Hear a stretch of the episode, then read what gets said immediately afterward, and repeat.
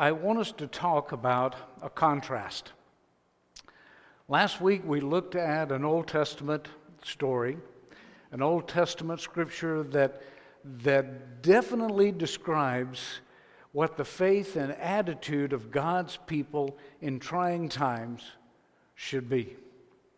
We looked at Second Chronicles chapter 17 and we looked at Jehoshaphat, the king of Judah, the southern kingdom, and how his leadership demonstrates the effect on a nation when you have such godly leadership. It talked about the but the Word of God, the influence the Word of God has on a people. And as they, when they know God's Word, how that strengthens them, how that influences them, how that causes them to be able to stand in extremely difficult and troubling times. We looked at it last week, and we also saw what happens when you compromise. There are dire consequences when you compromise, like Jehoshaphat did. But there was still victory. And the reason there was victory is because God's people determined in their hearts to seek God, to turn from their wicked ways, to repent, to trust God through all of it. And it was a wonderful, wondrous example of God's people looking to God. It was a beautiful picture of turning back to God and trusting Him. And the reason that they did that is because they knew the Word of God. They trusted God because uh, having an understanding of His promises and His Word. And so, what a, what a glorious story it was with King Jehoshaphat and what he brought to, the, uh, to Judah, to the southern kingdom. This morning, I want to contrast that with the northern kingdom and a king that was a contemporary of Jehoshaphat, Ahab. Now, we've heard much about Ahab and, and his wickedness and sinfulness, and we're going to be looking at that. But I want to contrast what a godly king will bring to a nation versus an ungodly king will bring to a nation. Uh, we know as we look at the southern kingdom and Judah, they weren't always, I mean, they had their bad kings too.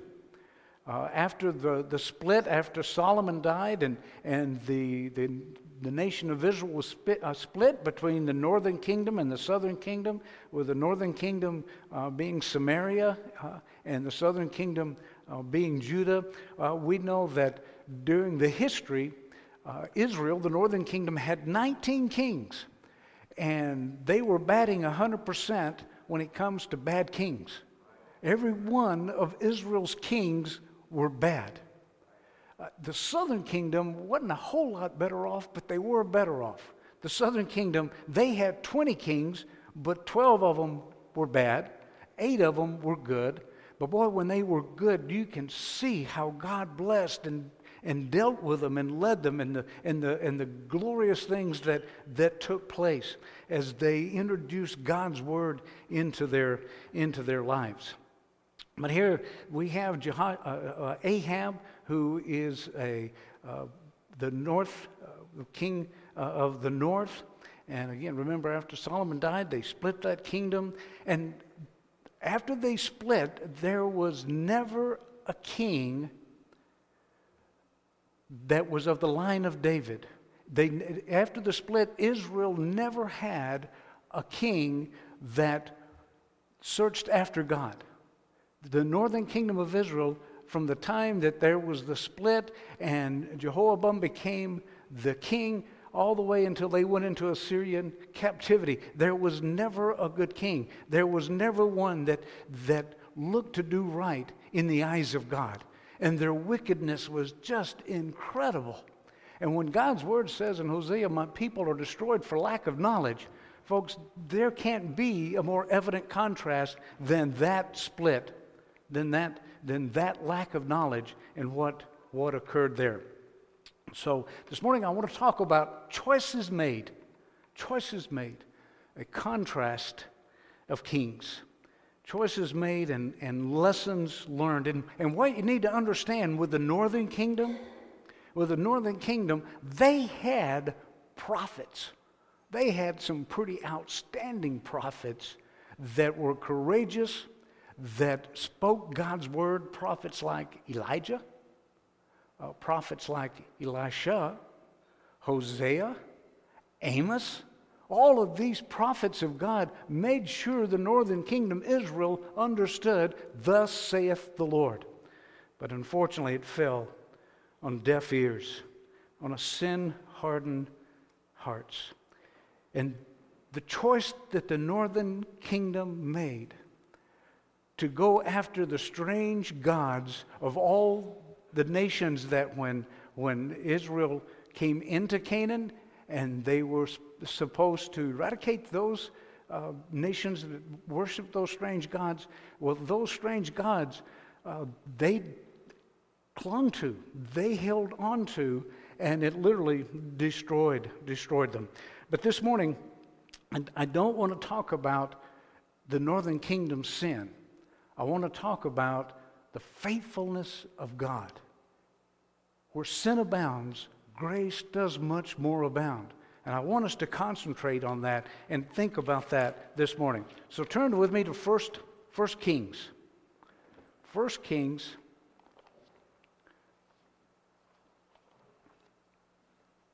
chapter 16.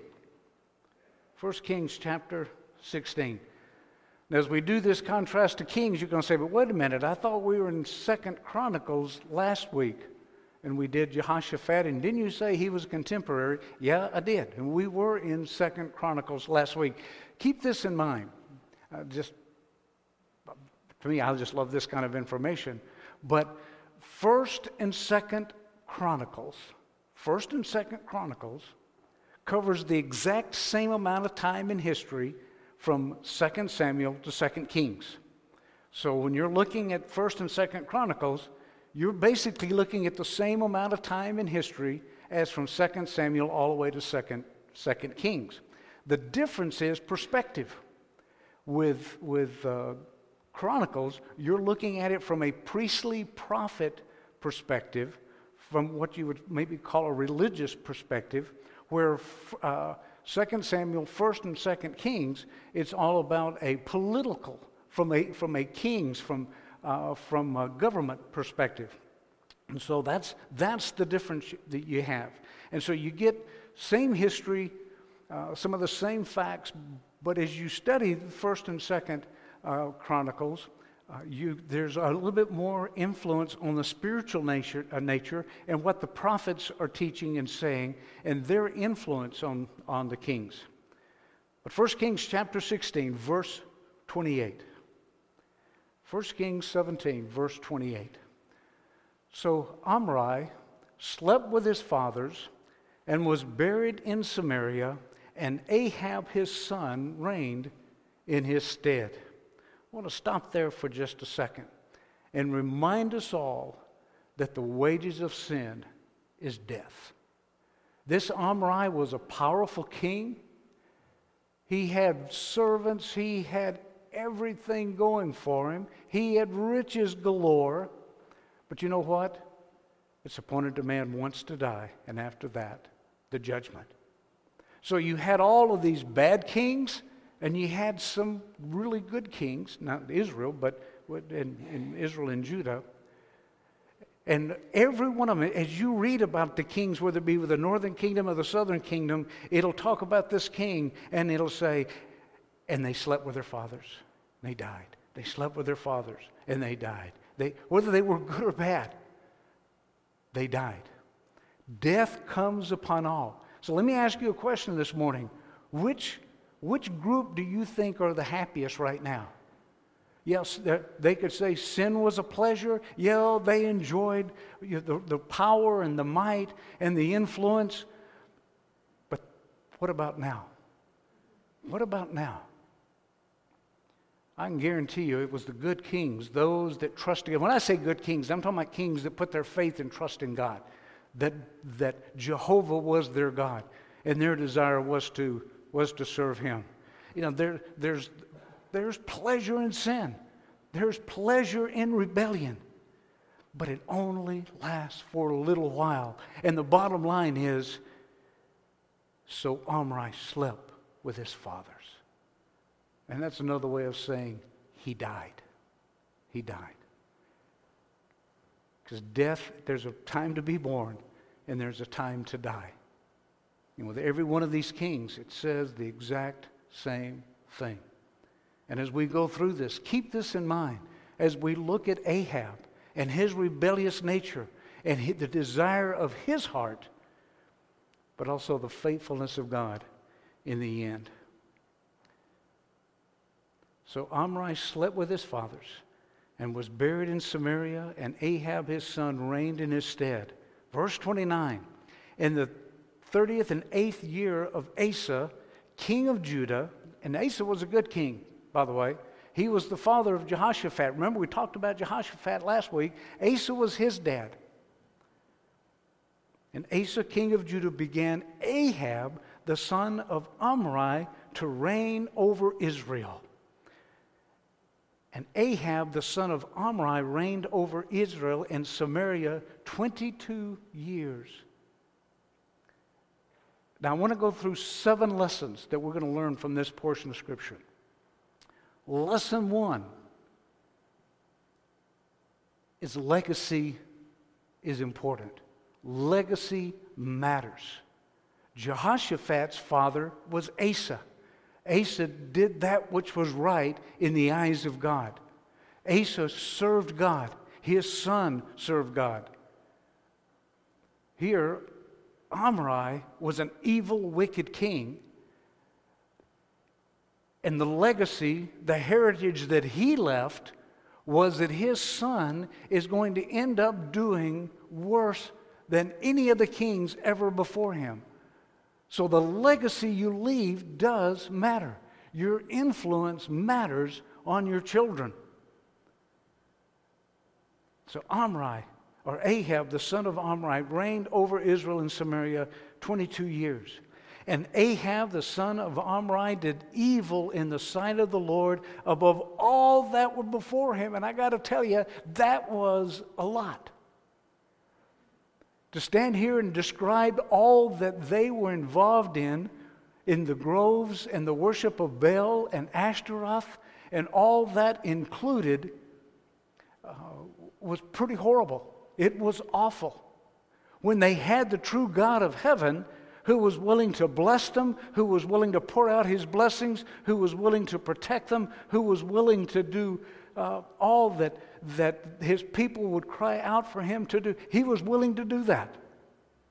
Yet they chose to worship the false gods connected with the Canaanite nations that, that had infiltrated that area. And you have to understand that it was all sexually motivated. It was all sexually motivated. And so the children of Israel saw that, it appealed to them, and so, like moths to a flame, they went that, that direction. He did, uh, he, in the sight of the Lord, he did evil above all that were before him. It, folks, we're talking about the priestly nation. We're talking about the nation that God intended to be his nation of priests, his holy people. Those he said, I love you. I love you not because you're powerful, not because you're so many in number, because I just choose to love you. Deuteronomy chapter 6 and Deuteronomy chapter 7, where it talks about that. God demonstrated his love toward Israel time after time after time with his protection and his provision. Yet they come into the land. And it's not long, and they're going after strange, strange gods. Verse 31 And it came to pass as it had been a light thing for him to walk in the sins of Jeroboam, the son of Nebat, that he took to wife Jezebel, the daughter of Ethabaal, king of the Zidonians, and went and served Baal and worshiped him. Marriage is important also, folks. Heritage, lineage, and marriage is so important here. And Jezebel We know from all that's, that she did and how she d- destroyed the prophets, killed the prophets uh, of God. And she was a wicked, wicked woman. And here was Ahab who took her to be his wife. The Zidonians worshiped Baal, the, and the Baal god, he was the god of, of rain and fertility. And they worshiped him, and you can only use your imagination what all that, that had, when I say sexually, what it had to do with.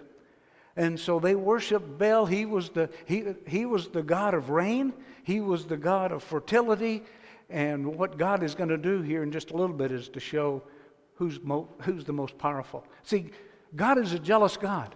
God understands that those other gods don't exist. He understands that they're made of rock, they're made of wood, they're, they have no heart, they have no eyes, they have no ears.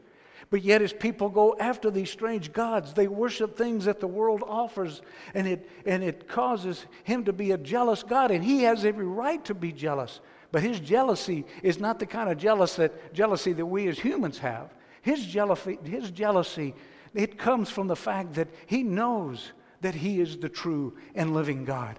And his jealousy stems from a deep love and abiding uh, affection for his people and hating to see them going after such filth and degradation. So Ahab goes and he marries Jezebel. And, and, and her dad had even given himself the name uh, connected with Baal, uh, the king, uh, the god of God Baal. And the Zidonians uh, worshipped this Baal. And so here goes Ahab right, right after them. After all, he was king. He was king. Look what he does in verse 32. And he reared up an altar for Baal in the house of Baal, which he had built in Samaria, in northern Israel. He had built a house, a temple, a tabernacle for this false God. And Ahab made a grove and Ahab did more to provoke the Lord God of Israel to anger than all the kings of Israel that were before him. Now, the groves represents Ashtaroth. And the groves, the, the, the, trees were, were cut in the shape of a phallic symbol. These, these groves were, and this, the, the one tree that was cut, it would be a, a, um, a monument to Ashtaroth. She was the female aspect of this Baal worship. Baal was the male side, Ashtaroth was the female side. And all of the, uh, the deplorable, perverse things that would take place, Israel was there worshiping in such a matter. And so Ahab made a grove, and Ahab did more to provoke the Lord God of Israel to anger than all the kings of Israel that were before him. And in his days did Hiel and Bethelite build Jericho. And he laid the foundation thereof in Abiram, his firstborn, and set up the gates thereof in his youngest son of Segub, according to the word of the Lord which he spoke by Joshua the son of Nun. The next point God's word's not going to be mocked. God's word is not going to be mocked. And what God had said was going to happen, what he told Joshua was going to happen way back when they first entered in the land in, in, in, in uh, Joshua 6 26, Joshua said, the Lord said to Joshua, This is going to happen. And sure enough, it found its fulfillment here with Ahab doing exactly what Joshua chapter 6, verse 26 was going to happen. The message here is that men can think that they're going to have their way, that they can build their empires, they can build their cities, they can, they can take whatever action they want. If they're kings, they think they're powerful. But what God says is going to occur is going to occur. God's word will not be mocked. Galatians chapter 6, verse 7 tells us not to be deceived. For whatsoever man soweth, that shall he also reap. God's word will not be mocked. God will not be mocked. And so here these this King Ahab thinking, well, here's I'm going to rebuild Jericho. Remember, Jericho was the city that was destroyed when the Israelites came into Jordan, and there was there was Jericho, and God instructed them to walk around, and then at a given moment, after a certain amount of days, they blew the horn, and Jericho came falling down. So they rebuilt Jericho in defiance of what God had done chapter 17. So, this is kind of give you an idea of who Ahab is. He's not pleasing God. Israel is not pleasing God. They are doing things that are contrary to what God would have a nation, a people do. Chapter 17, verse 1. And Elijah, the Tishbite, who was of the inhabitants of Gilead, said unto Ahab, As the Lord God of Israel lives, before whom I stand, there shall not be dew nor rain these years, but according to my word. Now, what's special about that is two things. Number one, Baal was the god of which? Of what? Rain. He was the god of rain. And so uh, Elijah saying, There's not going to be rain until I say there's going to be rain.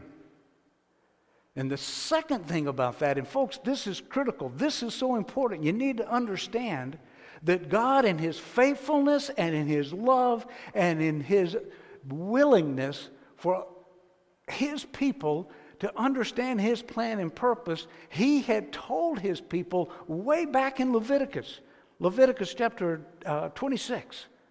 Leviticus 26, 20, 21 and, and 23. Well, if he says, if you walk in my statutes and keep my commandments and do them, God will send the rain. He will make sure that you have all the rain. Turn to, turn to Leviticus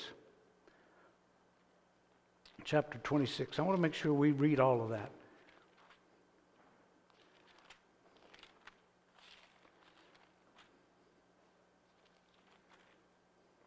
Start with verse 1. Leviticus 26, verse 1. Because is critical to the portion of Scripture we're going to be looking at. And you shall make you no idols nor graven image, neither rear you up a standing image, neither shall you set up any image of stone in your land to bow down unto it, for I am Jehovah your Elohim. And you shall keep my Sabbaths and reference my sanctuary, I am Jehovah. Now, just in case you want to know whether or not you're pleasing me, here's how you tell. Is basically what God's saying here. Look at verse 3.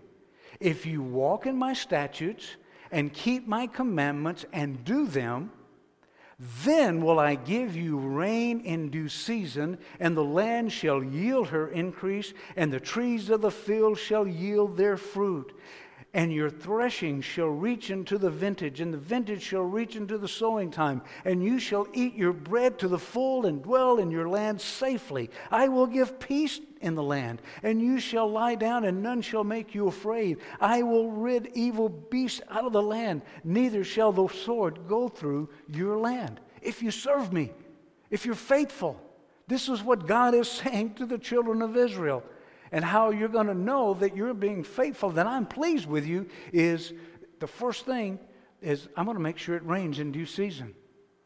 So if it's not raining in due season, what is that an indication of? You're not pleasing God. What he's telling here in Israel.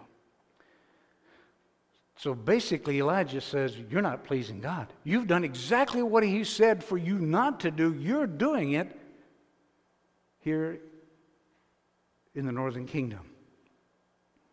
By the way, they were doing it in the southern kingdom too. Verse 2 And the word of the Lord came unto him, saying to Elijah, Get thee hence and turn thee eastward and hide thyself by the brook Cherith that is before Jordan. Now, the next point I want you to understand is not only does legacy and heritage matter, not only is God's word uh, going to be mocked, but the third point here is God provides. And it shall be that thou shalt drink of the brook, and I have commanded the ravens to feed thee there. So he went and did according unto the word of the Lord, for he went and dwelt by the brook Cherith that is before Jordan. So God is hiding him. Elijah is going to them and said, It's not going to rain until I say it's going to rain. And then Elijah skedaddles. God tells him, Hey, okay, you've, you've delivered your message. You need to go hide yourself because God knows Jezebel.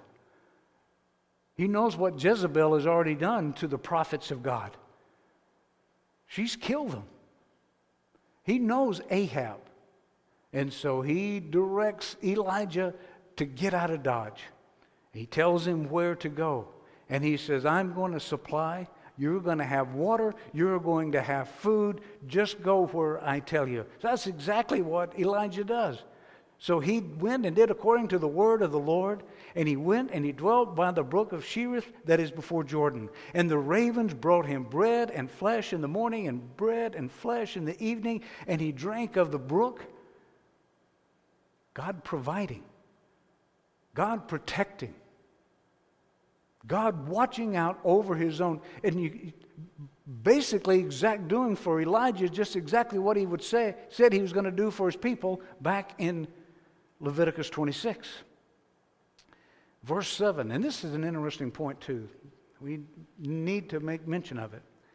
And it came to pass after a while that the brook dried up because there had been no rain in the land. Folks, sometimes believers suffer, even when judgment is on others. There, there are times that we're going to suffer due to the consequences of sin, even of others. And so Elijah, he, he fulfilled what God told him to do. He, he was there where God wanted him to be, but there was still the effect of sin that Elijah was feeling. Uh, uh, feeling. But here's the good thing about that God had the next stage all figured out. And to me, this is incredible. This is one of the most important aspects of this entire story. Where does God send Elijah? Let's read. And it came to pass after a while that the brook dried up because there had been no rain in the land. And the word came unto him, saying, Arise, get thee to Zarephath, which belongs to Zidon, and dwell there. Behold, I have commanded a widow woman there to sustain thee. Now, what this tells you is a couple of things. Number one, the, the, the rain was uh, pretty much limited to the nation of Israel. God says, I'm not going to send rain to you. And, and, and that, was, that was judgment on, on the nation of Israel. And he's telling him to go to, to Zidon. Who do we know from Zidon? Jezebel. That's where Jezebel's family's from. That's where Jezebel came from. That's where her daddy is the king of all the places you would think that Elijah would want to go would be right under their nose. See, the other point is that God's ways are not our ways. I would have been arguing with God and saying, Lord, Zidon, you have got to be kidding me. What? Jezebel's from Zidon. She has cousins there. She has people there who know her. And, okay, God, right. What do you want to do? Get me killed? You don't love me, God. But see, they're going to look for Elijah. We're going to find out. Matter of fact, look in verse 18, um, chapter uh, verse 10. Look in 1 Kings 18:10, real quick. As the Lord thy God liveth, there is no nation or kingdom where the my Lord hath not sent to seek thee. And when they said, He is not here, he took an oath of the kingdom and nation, and they found thee not. They looked everywhere but the last place they would think to look for him would be the last place that any sane man would want to go. And we know this is the true story because you know, even the Lord Jesus referred to this story in Luke chapter 4, verse 26. The Lord talks about the faithfulness of Elijah and his plan and his protection. Luke 4:26 the Lord mentions Elijah and his faithfulness there. And so he arose and he went to Zarephath. And when he came to the gate of the city, behold, the widow woman was there gathering of sticks, and she called, and he called to her, and he said, Fetch me, I pray thee, a little water in a vessel that I may drink. And you know the story how the woman says, I, am gathering these sticks. I only have a little bit of oil and a little bit of flour, and I'm going to I'm gonna make some bread out of it, and then and I'm going to serve it to my son, and then, then we're going to die because that's it. We don't have any more. And the Lord just, and, and Elijah says, No, you go ahead, you do that for me, and God's going to bless it, and you're not going to run out of oil, you're not going to run out of bread until the day it rains. And so you're safe. You can do it. And sure enough, God honors uh, that, that prophecy, God honors that word. And even during this time, it's when the, the woman's son dies, and Elijah brings him back to life and performs that miracle. And it's at that time that the woman says, Truly, truly, you are a spokesman for God. Truly, you are, you speak for God. Verse 24 of 1 Kings 17. And the woman said to Elijah after he, her son was brought back to life, the woman said to Elijah, Now by this I know that thou art a man of God, and that the word of the Lord is in thy mouth is truth. See, folks, that is the evidence that a resurrection brings to you. It is the resurrection of her son that convinces her that this is God's man. This is God's word. This is true. And by far, the resurrection of Christ proves that beyond a shadow of doubt that he is exactly who he said he is. So even here, you have the resurrection, you have this type, then you can believe God's word because of the resurrection. Verse 18, or chapter 18. And it came to pass after many days that the word of the Lord came to Elijah in the third year, saying, Go show thyself unto Ahab, and I will send rain upon the earth. And it's been almost three years, almost been three years. And Elijah went to show himself unto Ahab, and there was a sore famine in Samaria. But lesson number five is when it's time to go to work, it's time to go to work. Elijah had been in hiding.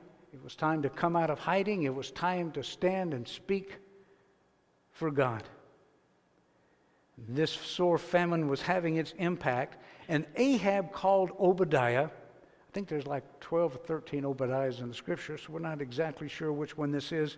Uh, and this just m- may not be the prophet uh, Obadiah, the one that wrote Obadiah, um, but it's someone named Obadiah, and he was the king's right hand man. And Ahab called Obadiah, which was the governor of his house. Now, Obadiah feared the Lord greatly. As a matter of fact, he did something pretty brave.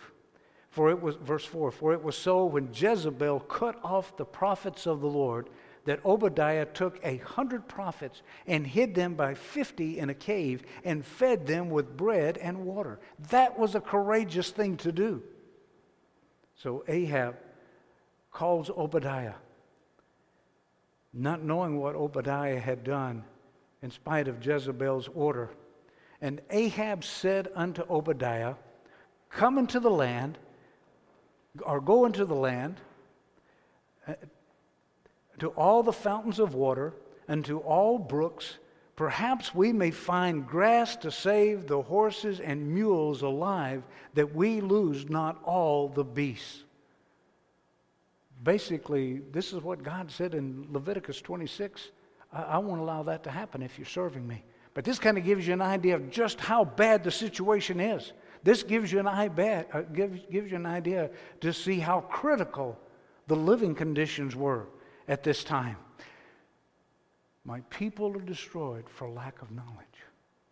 So here again, had they known God's word, we talked about Jehoshaphat. When, when the enemy came against him, when hard times came against Jehoshaphat, what did he do? He turned to the living and true God. The people of Judah, they knew God's word. They had been indoctrinated with God's word. They had been taught God's word. And when these trials and these difficult times came, they knew God's word as a reference. And they could say, Oh, God said, He told us, if my people, which will humble themselves and seek my face and call upon my name, repent of their sins, then I will hear from heaven. I will heal their land.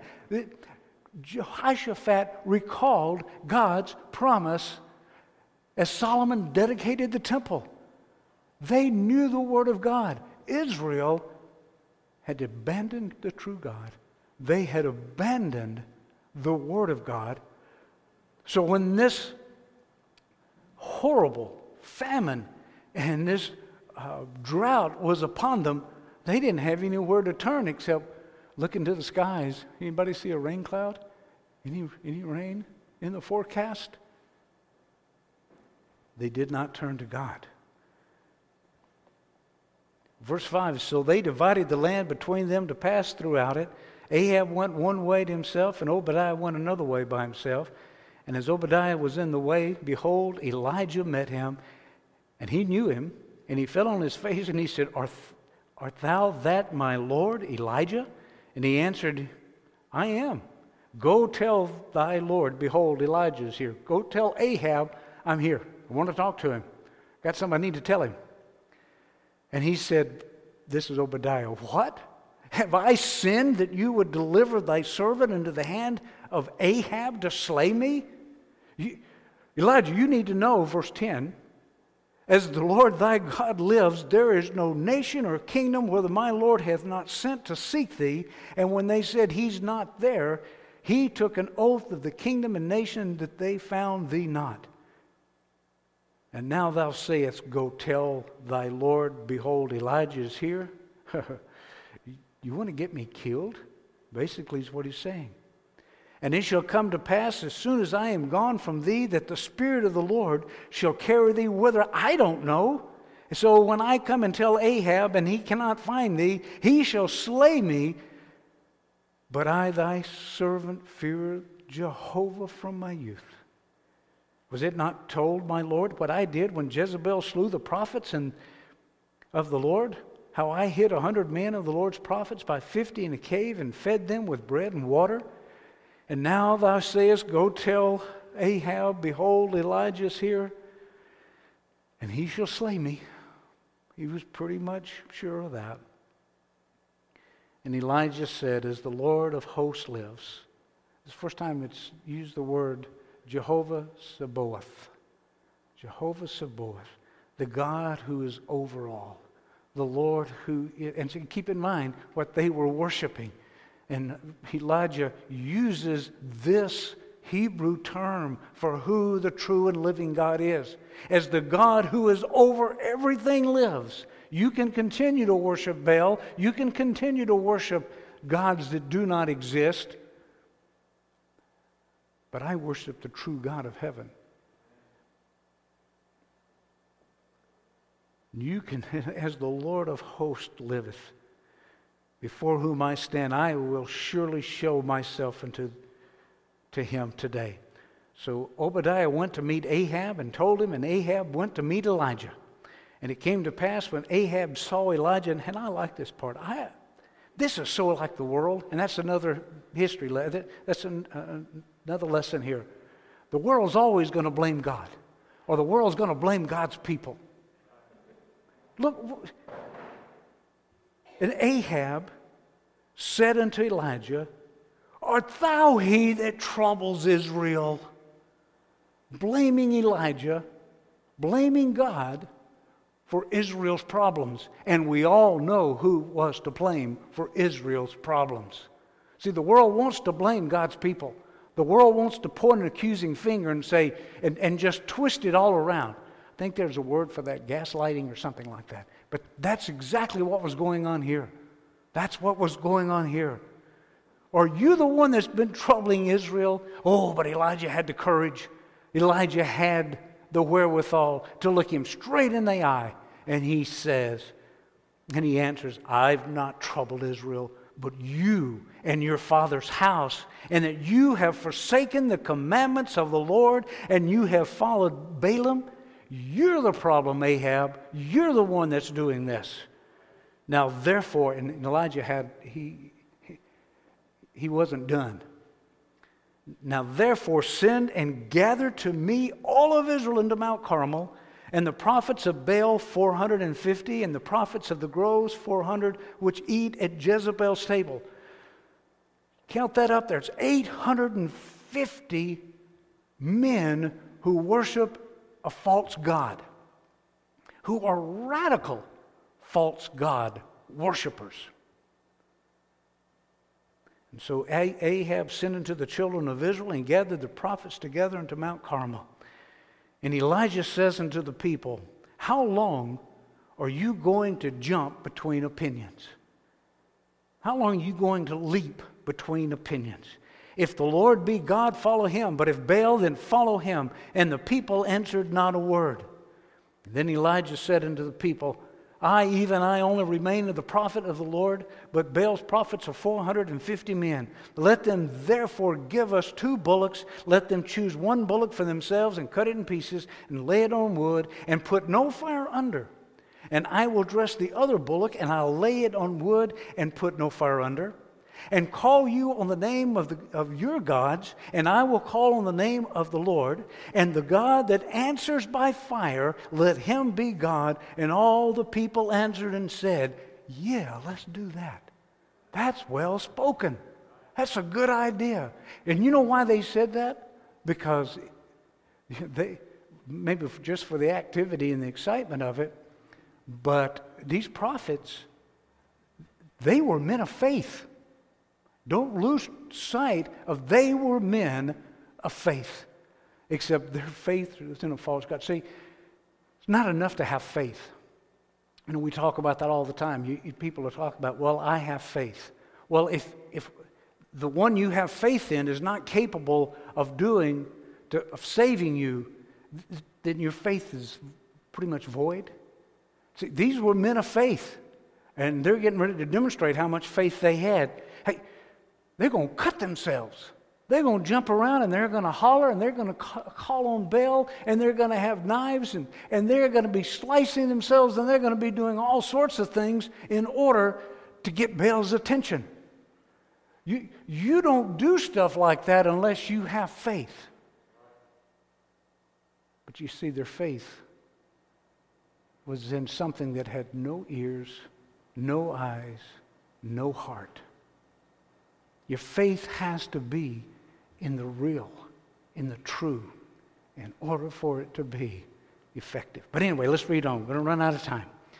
And Elijah said to the prophets of Baal, You choose one bullock of yourselves and dress it first, and you call on the name of your gods. And they took the bullock which was given them, and they dressed it and called on the name of Baal from morning even until noon, saying, Oh, Baal, hear us. But there was no voice nor any that answered. And they leaped upon the altar which they had made. Faithfully they leaped on the altar.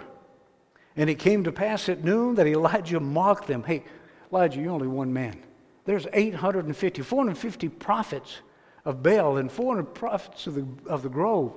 You, I don't know about you, but you don't mock 850 people unless you have certainty that you're sure of the God that you serve and how mighty he is. And it came to pass that Elijah mocked them and said, Cry aloud, for he is a God. He's being facetious here, right? Either he's talking, or he's pursuing, or he's on a journey, or maybe he sleeps and you need to awaken him.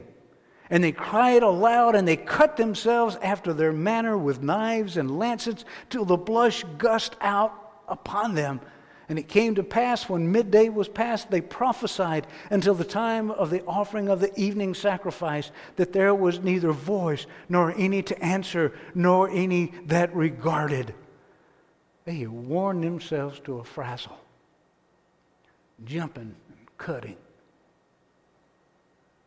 And Elijah said unto all the people, Come near unto me. And all the people came near unto him and he repaired the altar of the Lord that was broken down. And Elijah took twelve stones according to the number of the tribes of the sons of Jacob, unto whom the word of the Lord came, saying, Israel shall be thy name. Now, folks, regard the division had happened the northern kingdom, the southern kingdom. But when it came time for God to show his power, he shows a united Israel. He shows what he offers and what he can do. He wants to make sure they understand and get the full impact of what God is saying here. And when the stones, with the stones, he built an altar in the name of the Lord. And he made a trench about the altar and great as would contain two measures of seed for about a half a bushel. It, it was deep.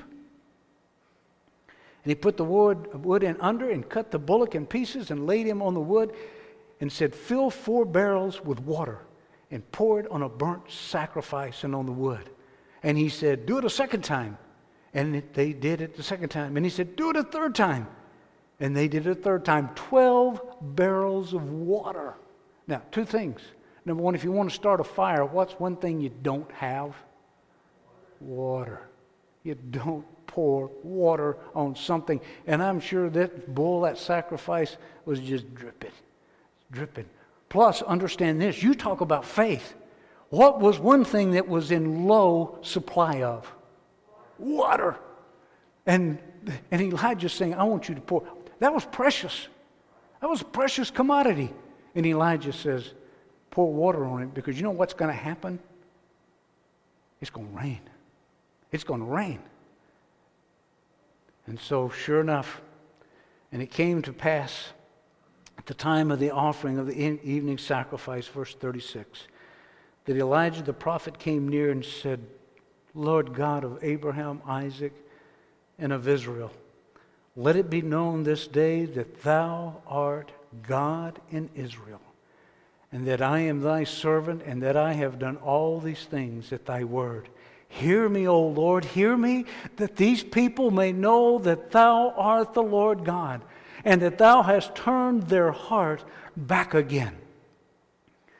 Then the fire of the Lord fell and consumed the burnt sacrifice and the wood and the stones and the dust and licked up the water that was in the trench. And when all the people saw it, they fell on their face and they said, Jehovah, He is the Elohim the Jehovah, He is Elohim. And Elijah said unto them, Take the prophets of Baal and let not one of them escape. And they took them, and Elijah brought them down to the brook of Kishon and slew them there. I'm telling you something, folks. God meant business on this day to draw his people back to himself. And the reason they had gotten so far away is because they neglected the Word of God. As a nation, they did not know what God's Word says. As a nation, they had neglected knowing what God's Word says, His promises to them, the insights that they needed in order to serve Him faithfully. Whoa, what a contrast of two kings. One godly leadership, one leading people to worship false gods. And I'm telling you, we have a lesson we need to learn. We have a stand that we need to take in order to make sure that people know that this day we serve the true God of heaven. That we love Him, that His Word is important to us, that the Word of God is not going to be blasphemed, that the Word of God is going to be treasured. And the faithfulness of God to His people when they turn back to Him, regardless of the sin, regardless of what had taken place, He forgave them. His, he, his desire was to show them that He was their God. He was the one who loved them. And he demonstrated that in faithfulness. And I'm here to tell you this morning that if you've never trusted Christ as your Savior, because the greatest demonstration of God's love ever was when He hung on Calvary's cross and He died for you and He died for me. So you might have life and have it more abundantly.